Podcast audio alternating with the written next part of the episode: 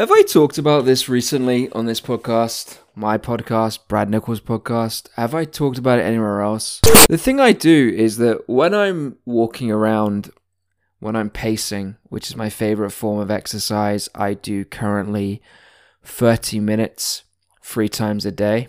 So I do three sessions of 30 minutes every day. And it's, you know, in this incredible period where I, I think up stuff, I I dream.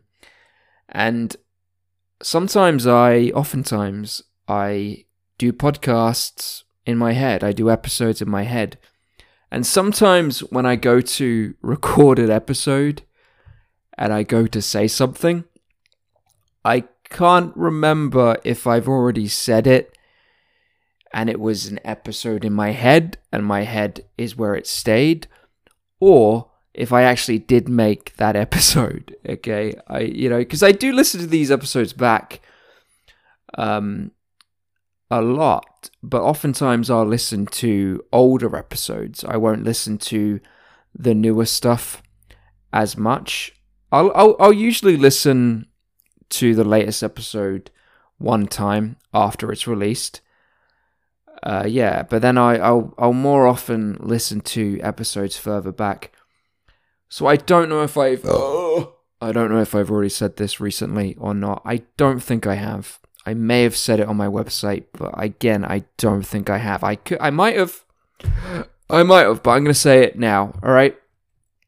I think my son Kim Garam was definitely now, definitively, in my opinion, definitively put into Le Sserafim as a marketing ploy. This was a disgusting, dirty tactic they used to get Le you know, to make it this big thing. Oh, controversy. Look at this girl that's coming in, in this group, this new group from this big K pop corporation. And she's a bully. She was a school bully. Rawr. And then there's news stories everywhere, there's controversy everywhere. And then two weeks in, they fire her. And there you go. The group goes on and they've got the name recognition.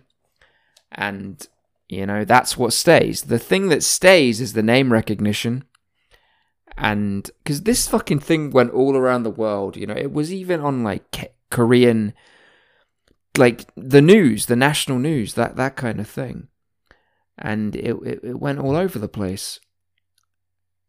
And that's the way you get a buzz, you know, you create controversy, you create something that's going to get talked about, and then you pull it back, you know, you pull it back, or you get rid of the problem, and then hope that not really hope. You know that the the name will still be there, the recognition will still be there, the fame will still be there, but people will generally forget why they fucking know it. You know, they hear the group, they they they hear the controversy because because of all this shit. They they hear the controversy and then they they know the group, and a percentage of them will go and they'll listen to the music, and then a percentage of them will be into the music. You know. I believe now that it's very likely, definitively likely, in my opinion, is definitive, that Hybe Corporation, those cunts, put my son, Kim Garam, in Le Sserafim to create the controversy, put her in there for two weeks knowing she would be kicked out. And I I said this before that it was one of the possibilities, but I really believe it now. And the reason why I really believe it is because you see the group without Kim Garam, and everything just seems a bit too perfect. Everything's you know chore- choreographed perfectly, and the songs seems like they've had everything done for a long time. And the the group does I hate to admit it because, you know, she's my son and I love her, but the group Le Sserafim without Kim Garam is actually a better balanced group and they have a better, You know, the personalities match more and the voices match and just everything works out better without I'm I, I hate to say it my love my love. My love I hate to say it I really do my love but I love you with a lot of my heart but it's it's it's a better group without Kim Garam my son my son I love you my son but it is Kim Garam is much fucking better than Le Sserafim she's much fucking better than every single one of those members of Le Sserafim. But as a group, it's better without her. It just is. It is. Okay, everything's to, and fucking Hybe knew. They had to have known. All right, it is my opinion that Hybe Corporation did this on purpose, and they had to have known all of the information about Kim Garam and her bullying scandal before. Because you, you're going to invest all this money into a new K pop group. One of your flagship girl groups. Perhaps even, yes, your, your absolute flagship girl group. Along with New Jeans. New Jeans were there as well. But really, Le Sserafim were, you know, the mature one that was going to be the big, big group. And then New Jeans was like a fun thing, you know, for the for the kids, for the kids and for old men. but yeah. They would have done their due diligence. They would have done their due diligence. Fucking stupid saying. Due diligence, due diligence. They would have done the research. They would have they they would have known and they they fucking did know. They had to have. Yeah. So, yeah, in my opinion, and my opinion is the only thing that fucking matters here or anywhere else, and anywhere else. They did it on purpose, and Hybe Corporation will forever be an enemy of me, an enemy of my church. They will be an enemy of the Church of Brad forever. Absolutely disgusting people. A disgusting thing. A disgusting, a disgusting company. Fuck them. Fuck them. Fuck them. Fuck them. Fuck them. Hmm. yeah. I've been on so many incredible adventures on this planet. I really have. And one of them that I would like to do again, that I'd like to repeat, is I would like to take the boat, the slow boat, the ferry from Busan in South Korea to Fukuoka in Japan, Hakata is uh, is the port that it's called. A part of Fukuoka there, and I just I would love to do it again, and I am gonna do it again. But maybe I'll do it from Fukuoka to to Busan instead. But I could do Busan to to Fukuoka to Hakata as well. It was a really fun thing. It's fun, man. I was 21 years old and I love the way I got to Japan, you know. I love the way I got to so many different countries. Because when you when you're going on a long journey around the world, like I did, three years, you know, over three years I spent living and traveling around the world on this continuous adventure. And when you do that, like you go to countries for the first time in very unique ways. Like I I wouldn't have thought, perhaps, perhaps, when I was much younger, you know, when I was a child, you know, when I was a boy, that I would arrive in Japan on a fucking boat on an overnight ferry from South Korea. Through the night, through the fucking night.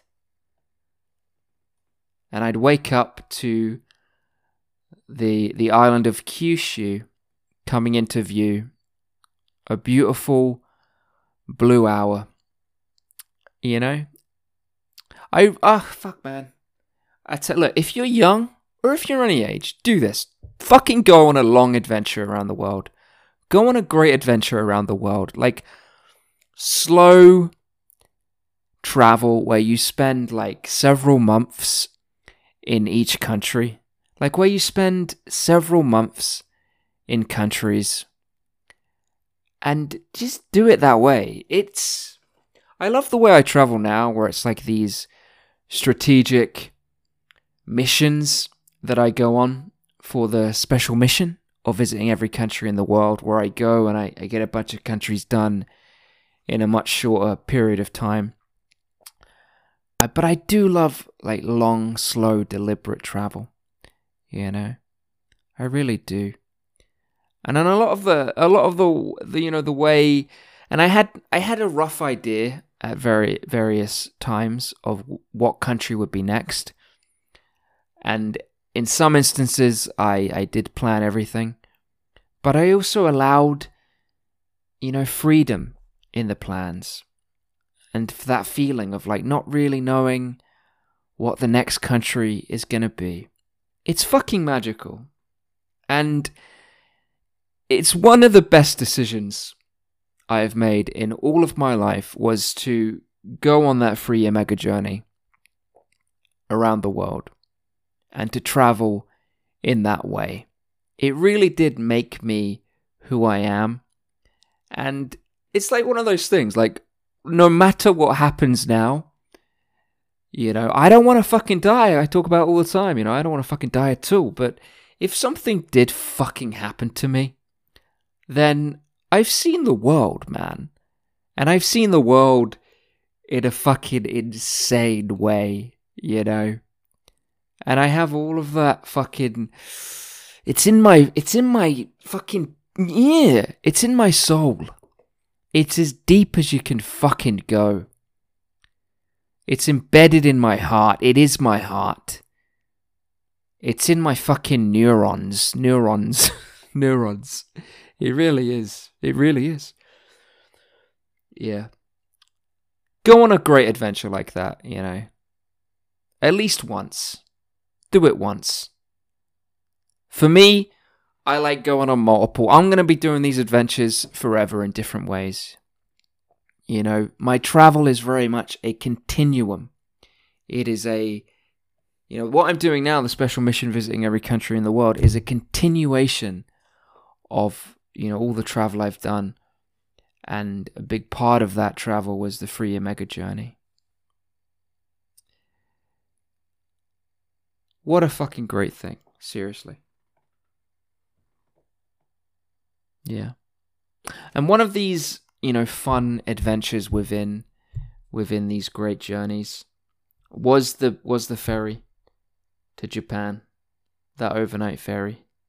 And I do want to take it again. I still have the ticket on my wall and I'm looking at it right now. Hakata Busan open I mean, maybe I could just walk up when I'm in Japan, when I'm in Fukuoka. I could just use this ticket, this open ticket I have here on my wall, to go back to South Korea on the fucking boat. Does it say anywhere on here if there's a fucking limit? Like, is there a time limit to it? Uh, we'll see. We'll see. But I think that is the move. The move is to go back, to go in the opposite direction, to go Fukuoka, Hakata to Busan. Yeah. I slept in a room with a bunch of Japanese men. I think they were all men. There could have been some women in there. And there was baseball on. There was a TV in the wall that had baseball, Japanese baseball playing. And I fell asleep as I said goodbye, bye bye for now to South Korea, I fell asleep on the floor. I had, you know, it was like a, a futon, had a futon, and all of the futons were like embedded in the walls, and there was like a wall uh, either side of me. So it was quite nice. It was quite nice. You had some privacy in there. And there was like maybe 15, 20 people something like that. Quite a quite a number of people, and it was quite a large quite a large room. And there was a TV playing Japanese baseball, and it was on, but it wasn't too loud. And I fell asleep as the boat rocked its way towards Kyushu, towards Japan. It's one of my favorite chapters in Mega A Journey, my memoir.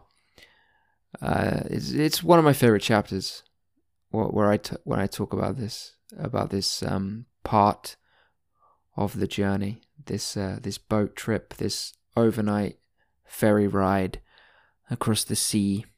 Yeah, some great writing. The whole fucking book is great writing. It really is. I'm one of the greatest writers there's ever been. I'm I'm I'm the greatest artist there's ever been. And I'm the greatest writer there's ever been. And I'm the greatest podcaster there's ever been. Go tell your family, go tell your friends, go tell your ex girlfriend who's being a cunt right now. Okay, you go tell them all. Go tell them all.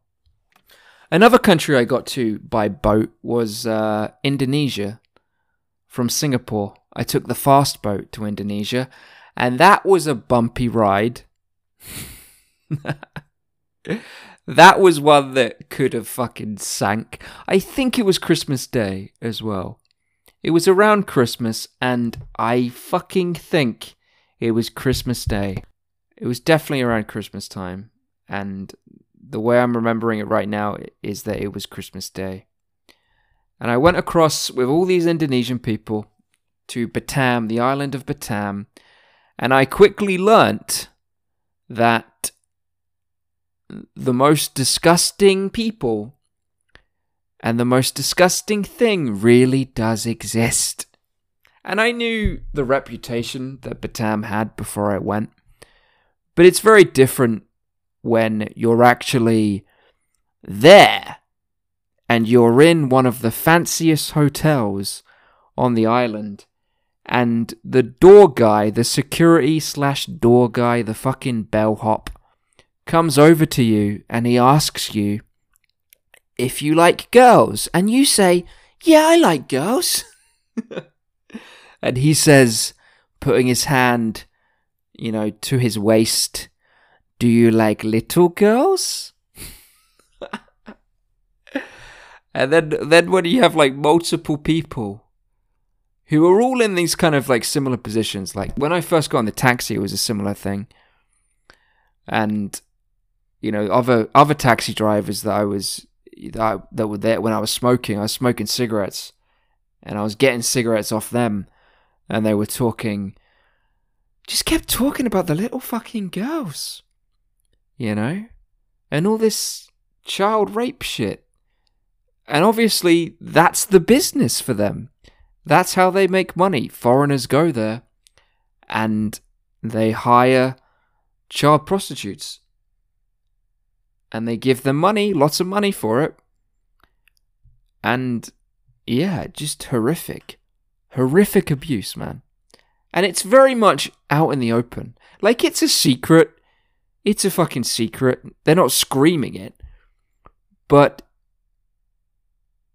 there's there's not much care that's taken to you know do any vetting or any like hey is this guy is this guy a pedophile should we try and find out you know no it's just like very matter of fact you're a foreigner you're a westerner you're a white guy you must be here for the to fuck the little children right and then just very direct do you like girls yeah i like girls do you like little girls and this is in the lobby of like the fanciest hotel.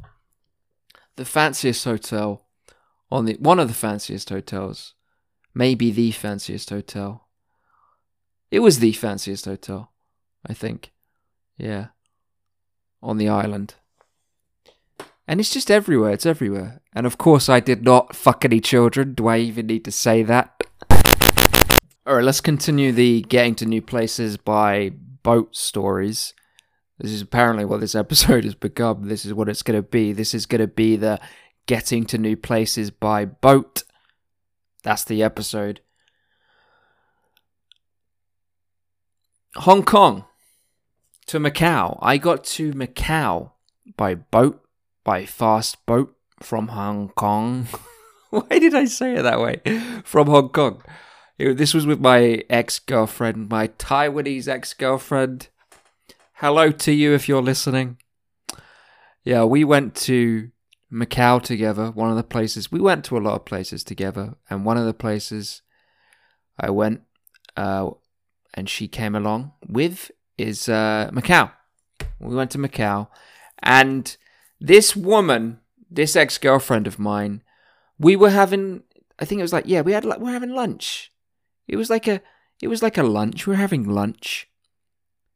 Uh, at a perfectly fu- we were having lunch and she just decided to get upset. And it wasn't even something that was, you know, anything to get upset at in that moment. And she got upset and she decided that she didn't want to be around me anymore. She didn't want to be with me in Macau. And she said, Hey, look, I'm going to go off by myself and I'm going to go around and explore Macau by myself. And we can meet back here like later on in a few hours.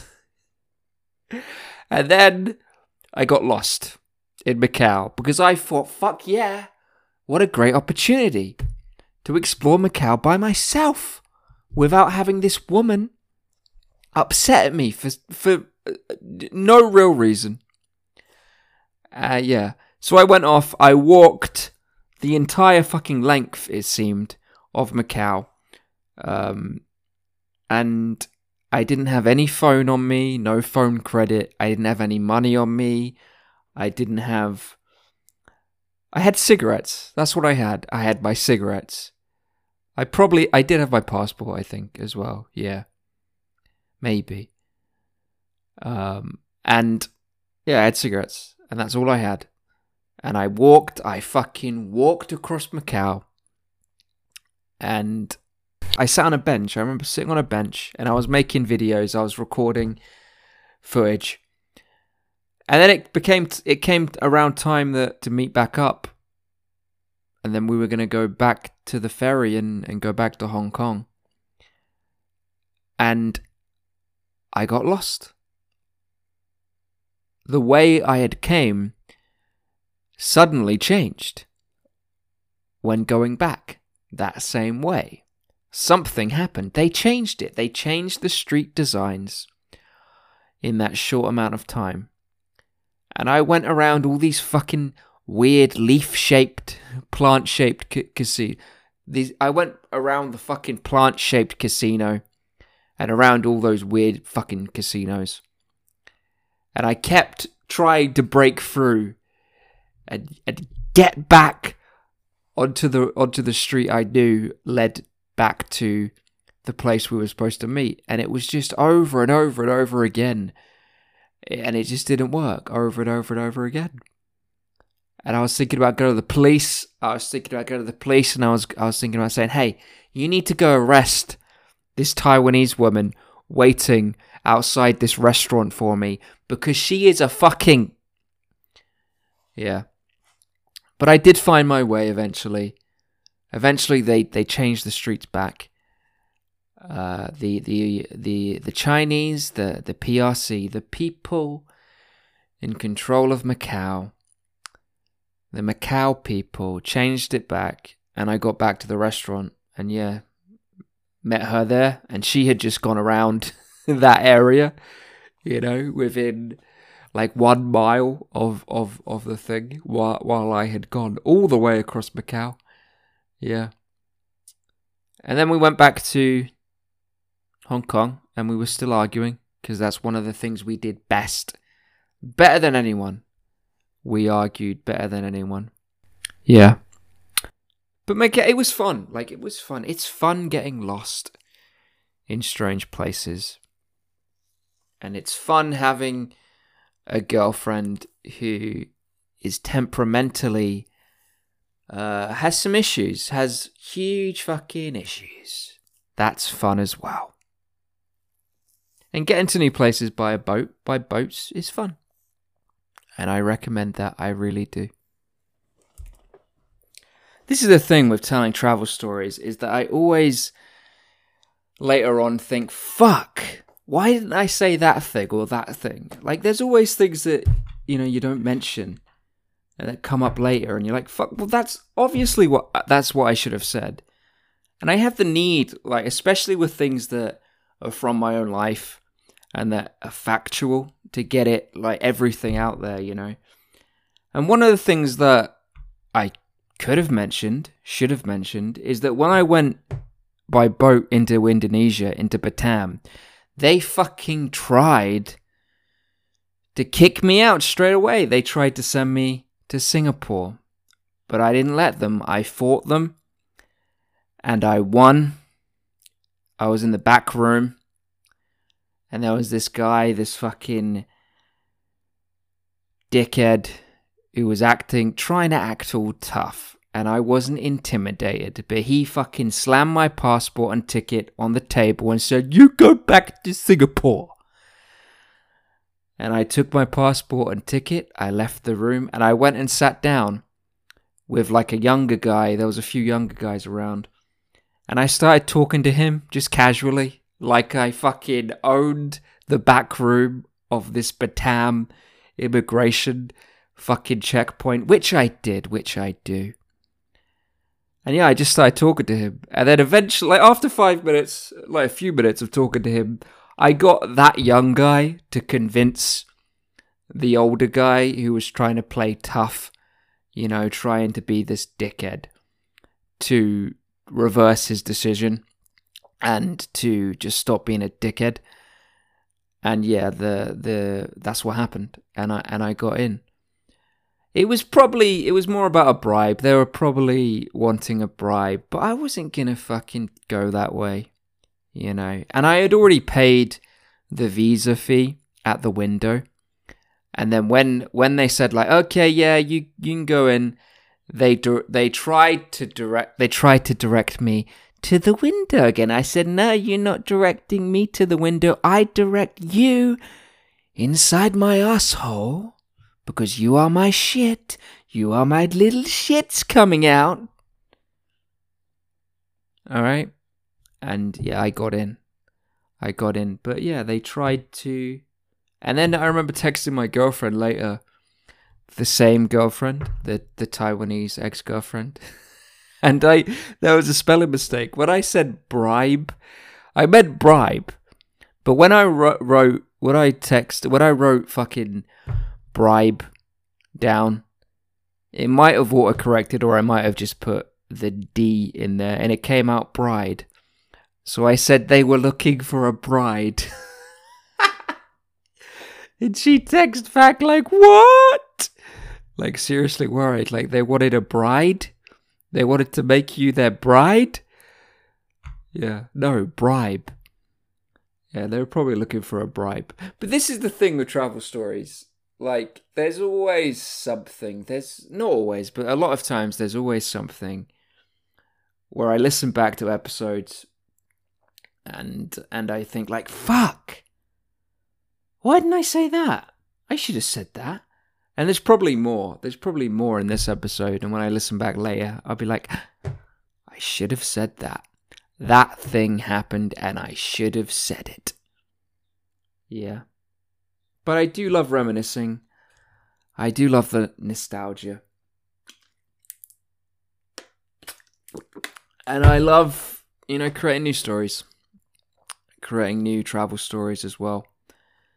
It's fun stuff. And you people are also fun stuff. You're all fun stuff to me. I do love you. Thank you for being a paying member of this podcast, Brad Nichols Podcast. Thank you for believing in me. Thank you for being my friend. And I'll see you in the next one.